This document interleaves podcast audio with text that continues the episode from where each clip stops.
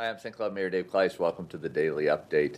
Uh, This is our opportunity to update you on what's going on in the city. You had an opportunity, of many of you probably uh, watched uh, the governor's uh, daily update also that takes place at 2 o'clock. And uh, they, they update on, of course, uh, this uh, update today on, on some of the uh, uh, additional um, uh, re- lightening of some of the restrictions or adding some uh, retail. And of course, that is all available uh, on the state um, portal, which is actually mn.gov is probably the easiest way. Just go to mn.gov.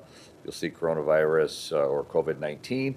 Uh, you can click on there, and that gives the exemptions. It talks about not only the guidelines, uh, but also gives you an update of all of the numbers too. Uh, you hear uh, Commissioner Malcolm today give the numbers.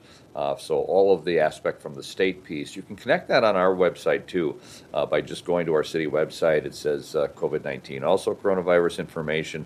That'll give you a link to the Minnesota Department of Health at the federal level, the CDC, um, to our Emergency Operations Center. Uh, local hotlines are on there too 877 782 5683 is that local hotline that's uh, answered here locally by individuals during the week. And uh, all the numbers, the uh, all of the um, links, I should say, to all of those websites are through our website or go directly to those on, on there. Uh, always have a request for the numbers here locally. You can get that on the portal too, by the way, the mn.gov. But locally, of course, those numbers with all of the additional testing, uh, we've seen uh, significant increases in the numbers of positive cases all over the state uh, because of that testing. In fact, um, the statewide is 5,136 um, of the unfortunately uh, uh, 343 deaths. Uh, but on the good news aspect, 2,172 have recovered and are no longer required have any isolation or quarantine. Uh, and locally, uh, those numbers have increased also significantly because of uh, the testing. Uh, 15 uh, in Benton, 28 in Sherburne, and 267 uh, in Stearns County. And that's the Stearns County piece is an increase of, of 101. Uh, so those numbers are there. Of course, with the testing, we expect additional increases in that um, those numbers. Uh, but uh, I want to uh, uh, stress uh, and the importance of the gratitude I have, and I know the community has, on folks doing the you know doing the right thing, and a lot of folks just stepping up and, and doing you know those are on the front line, the folks in our healthcare industry, and of course all the folks that are, are continuing to help and support our community, and those of you who are, are doing your part, the volunteers, your generosity is is uh, is amazing, and uh, that we appreciate uh, greatly. So thank you for doing that. Uh, we here at the city continue to operate um, the aspect of we our services, the services that uh, you expect from us, public safety infrastructure. Uh, part of that infrastructure is our water and our sewer, and the council will be having a meeting on Monday. The agenda went out yesterday, so the public hearing on a lot of the items that are in there actually started yesterday. So you can you can phone in, you can email, you can drop in the Dropbox by City Hall your comments on those public hearings. Go to the city's website, you can get all that information. But one of the items that the council will have before them on Monday is a renewal of a our, our hydro facility, which is, a, you know, it's a renewable resource. The Mississippi River, uh, we're very fortunate to have for a lot of reasons, but in particular because of our water and energy that it provides. Uh, along, uh, and I'm going to turn it over to Tracy Hodel, who is our Director of, of uh, Services, uh, Public Services, and um, has been with the city for a long time and is in charge of, uh, you know, a lot of the ingenuity comes from her and her team. and she's going to talk a little bit uh, about the aspect of um, the renewal in, a, in our hydro facility, which actually the city actually over the years revenue comes back to the city by us producing energy that's sold to our our, our partner Xcel. Uh, and so she'll talk a little bit about that. That's the, a council decision to renew that on Monday.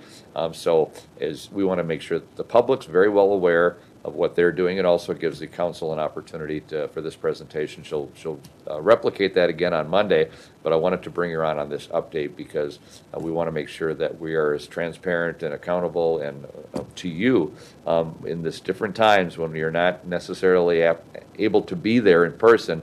We want to make sure that you have the information. Uh, so we're, we're doing that today for Monday's meeting. So I'll take, turn it over to Tracy. All right.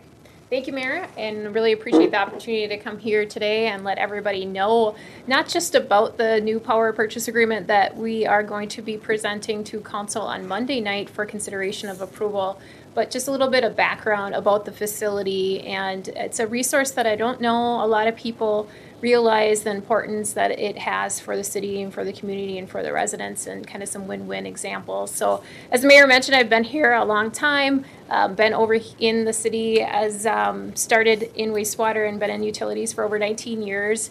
And um, out of those 16 year, 19 years, 16 of those I've been involved with the operations at the hydroelectric generation facility. So have a little bit of history at that location, and um, it's a really it's a great facility, one of the best maintained facilities. Thanks to our operators out there, and um, they do a great job out there. So this agreement's a pretty big agreement that is going to be moved forward. It's uh, renewing our existing agreement went in effect in 1986, so it expires in October of 2021. So it's a 35 year agreement that we had with NSP Xcel Energy at that time. So today I'm going to talk to you about the facility, we'll talk to you about the old agreement versus the new agreement, how we got to where we are at today. But I thought I could start with some history of this location first. So it's interesting. We I don't know how many people know that there's a rich history in the St. Cloud community of hydropower itself. Our first hydroelectric facility was constructed in city of St. Cloud in 1885. So this facility and this location is just right um, south of University Bridge and by St. Cloud State University and. Um, the first one was constructed, like I said, in 1885. At that time, it cost $200,000. Today's money, that's about $6 million. And it's made out of timber and stone. And the power from this facility powered all the mills and all for the residents in the area. In fact, in the late 1800s, all the way to the early 1900s, there was two hydro facilities, and they pro- provided the power, all of the power, for the entire city, and it was the only energy source at that time. So in 1924, NSP ended up purchasing the facility from St. Cloud Public Services Company that was purchased out by A.J. Whitney. And then they also owned all the street car lines that were in the city of St. Cloud. One of the interesting things in this article from the 19 early 1900s was that energy in 1900 was 20 cents a kilowatt hour, and it dropped to 15 cents later on in the 20s and it kind of gives you a good example of what I'm going to talk about in a couple slides here about the value of energy and how it goes up and down. Because, for reference, as a homeowner, you're typically paying about 14 cents a kilowatt hour, so not a lot different from the 1920s. So, in 1931, that original dam was rebuilt. And then in 1967 is where things got interesting. So at that time, NSP started seeing some issues with the dam itself. And so they decided that it wasn't feasible any longer for them to produce power at that site. So they ended up dropping the pool upstream of the hydro facility by six feet.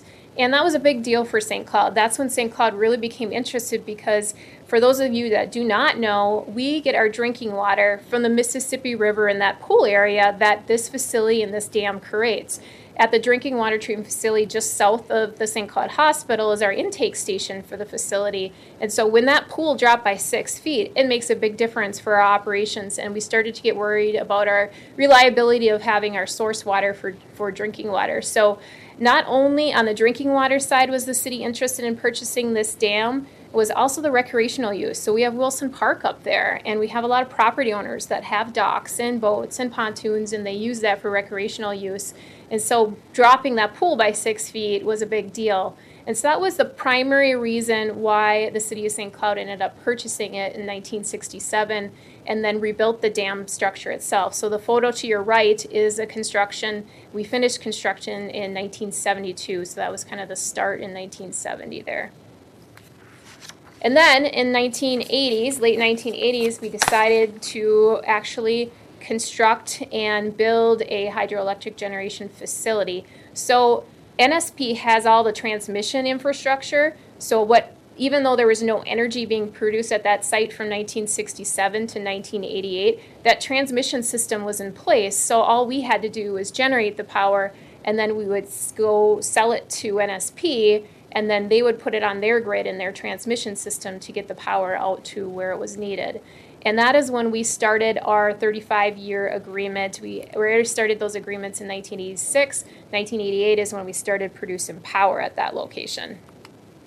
This is just an overview of the structures at the hydroelectric facility. We have, of course, the spillway. The spillway creates the pressure needed to get the water through the turbines itself and to generate that electricity. The powerhouse is in that location there and on the west side, and then the turbine discharge just, just downstream. Then we have the spillway controls. You probably noticed that new building when you drive across University Drive, and that is to hold all the hydraulic controls for the spillway itself. The Tainter gates are what we use to optimize power production. And then the trash racks protect the turbines so we don't have any of the large logs and things like that that get into the river and it doesn't damage the turbines itself.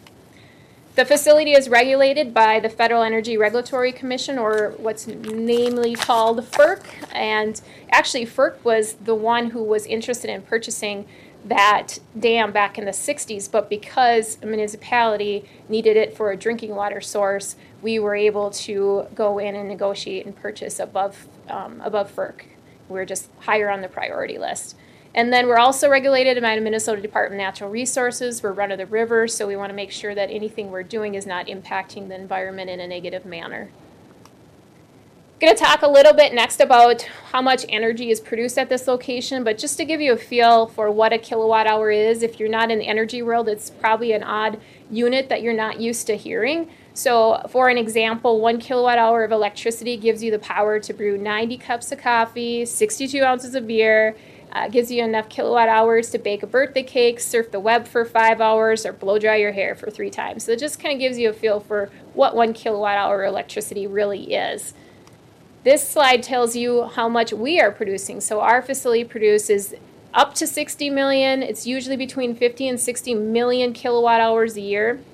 You'll see the production chart on your lower left-hand side there.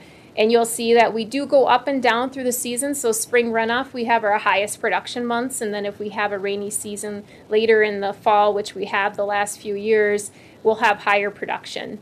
And then we see the environmental benefits of this facility. So this facility generates enough clean energy source power for 7,000 homes.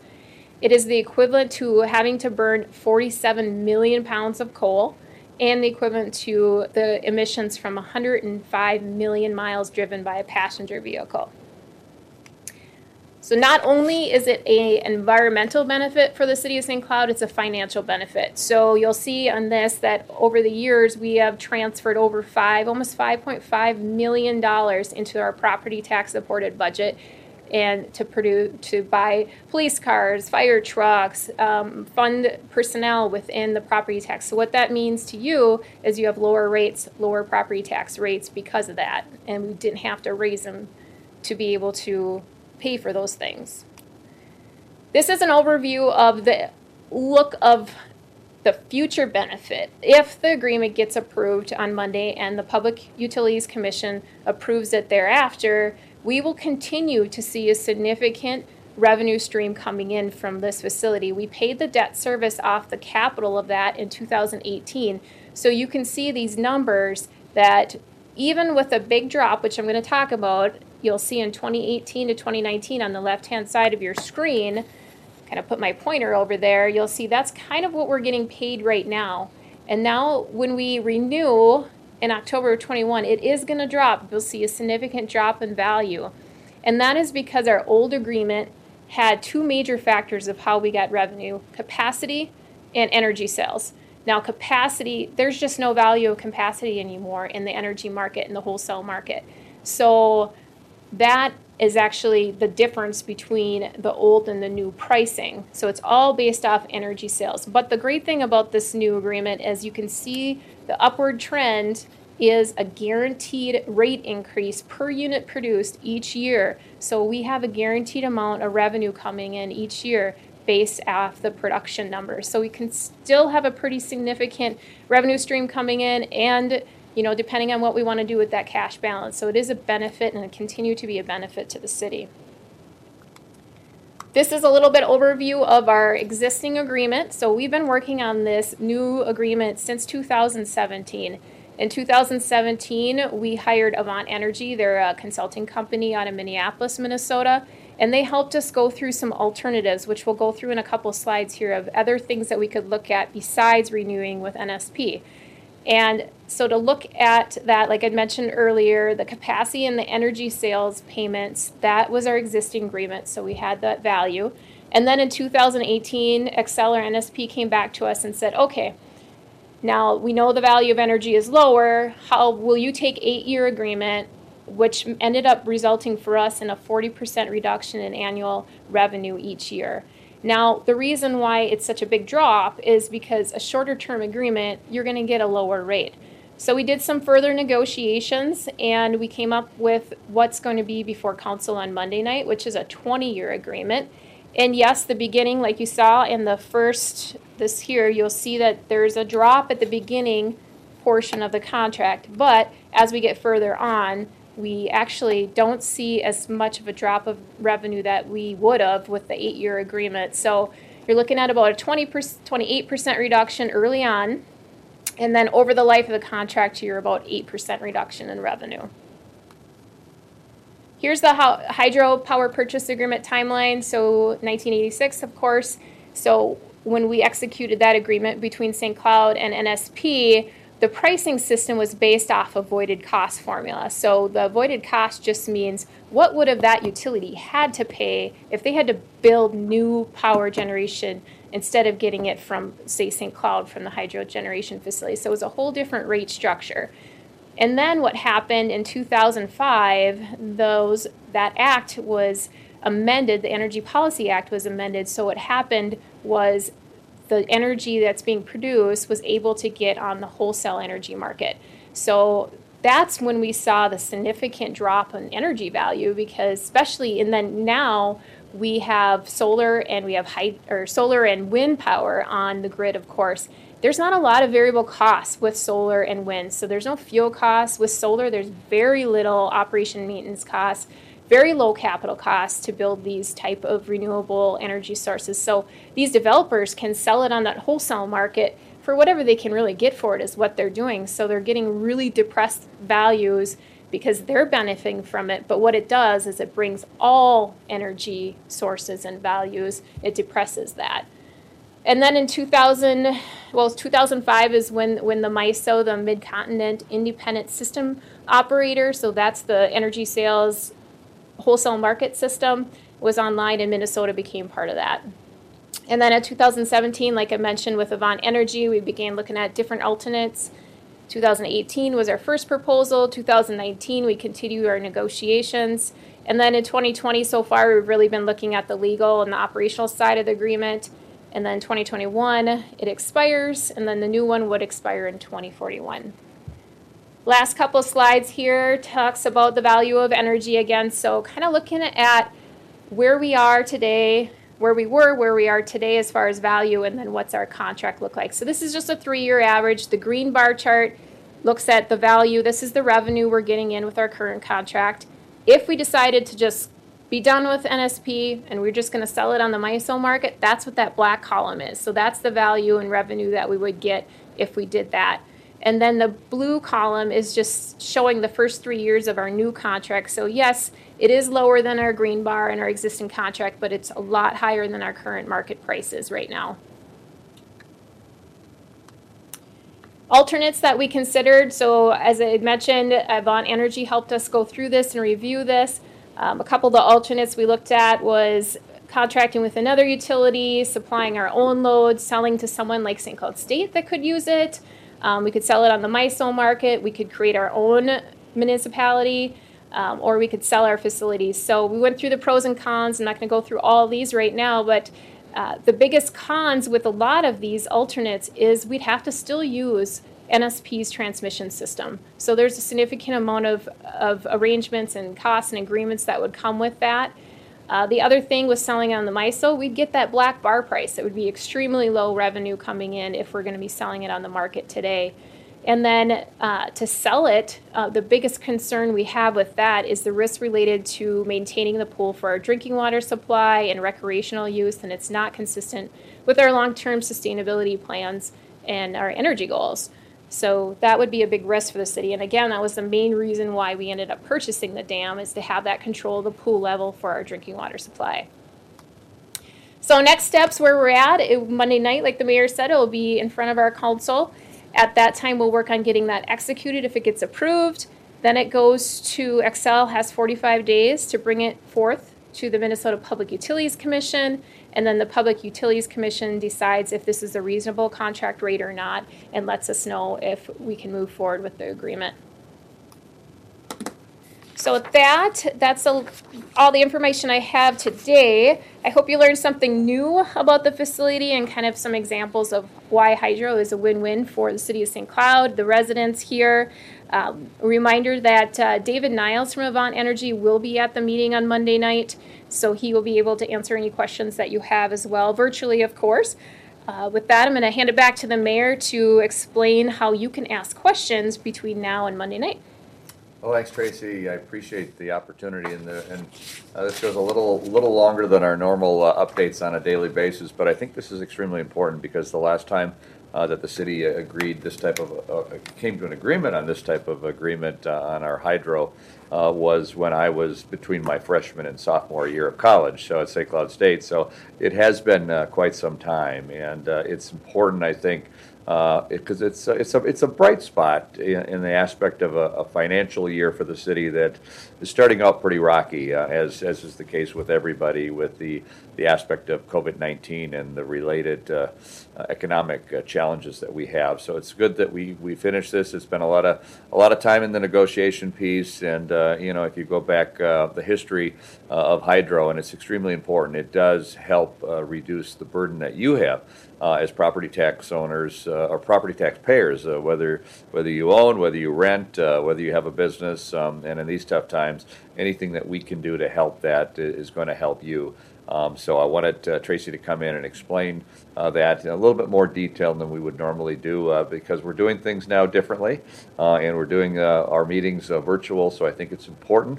you can weigh in on this or weigh in on pretty much anything that we are discussing at the council meeting. I know the council members really appreciate that. Um, you, their numbers are all on the on the web. when you go in there, President uh, Goerger will be uh, starting the, the meeting, and of course, they'll all be uh, joining uh, virtually. So, uh, uh, Council Member uh, Laraway, uh, Council Member Hontos, Council Member Lewis, Council Member um, Masters, Council Member uh, Brandmeyer, and Council Member uh, Conway uh, will all be uh, there uh, in a little different capacity. They'll be doing it from their homes, but they look forward to the input that you have. You, you have five days, or four days now. We started with the public hearing openings prior to this, and so you can watch that on channel 181 uh, on Monday at 6 p.m. or streaming uh, on our website. And uh, your information you can have, you can call in uh, the number uh, in the that's in our website, uh, both the phone number and the email, or like I said before, you can drop things off here. So, thank you again for all that you're doing to help us get through this pandemic, and stay healthy, stay well, and God bless you.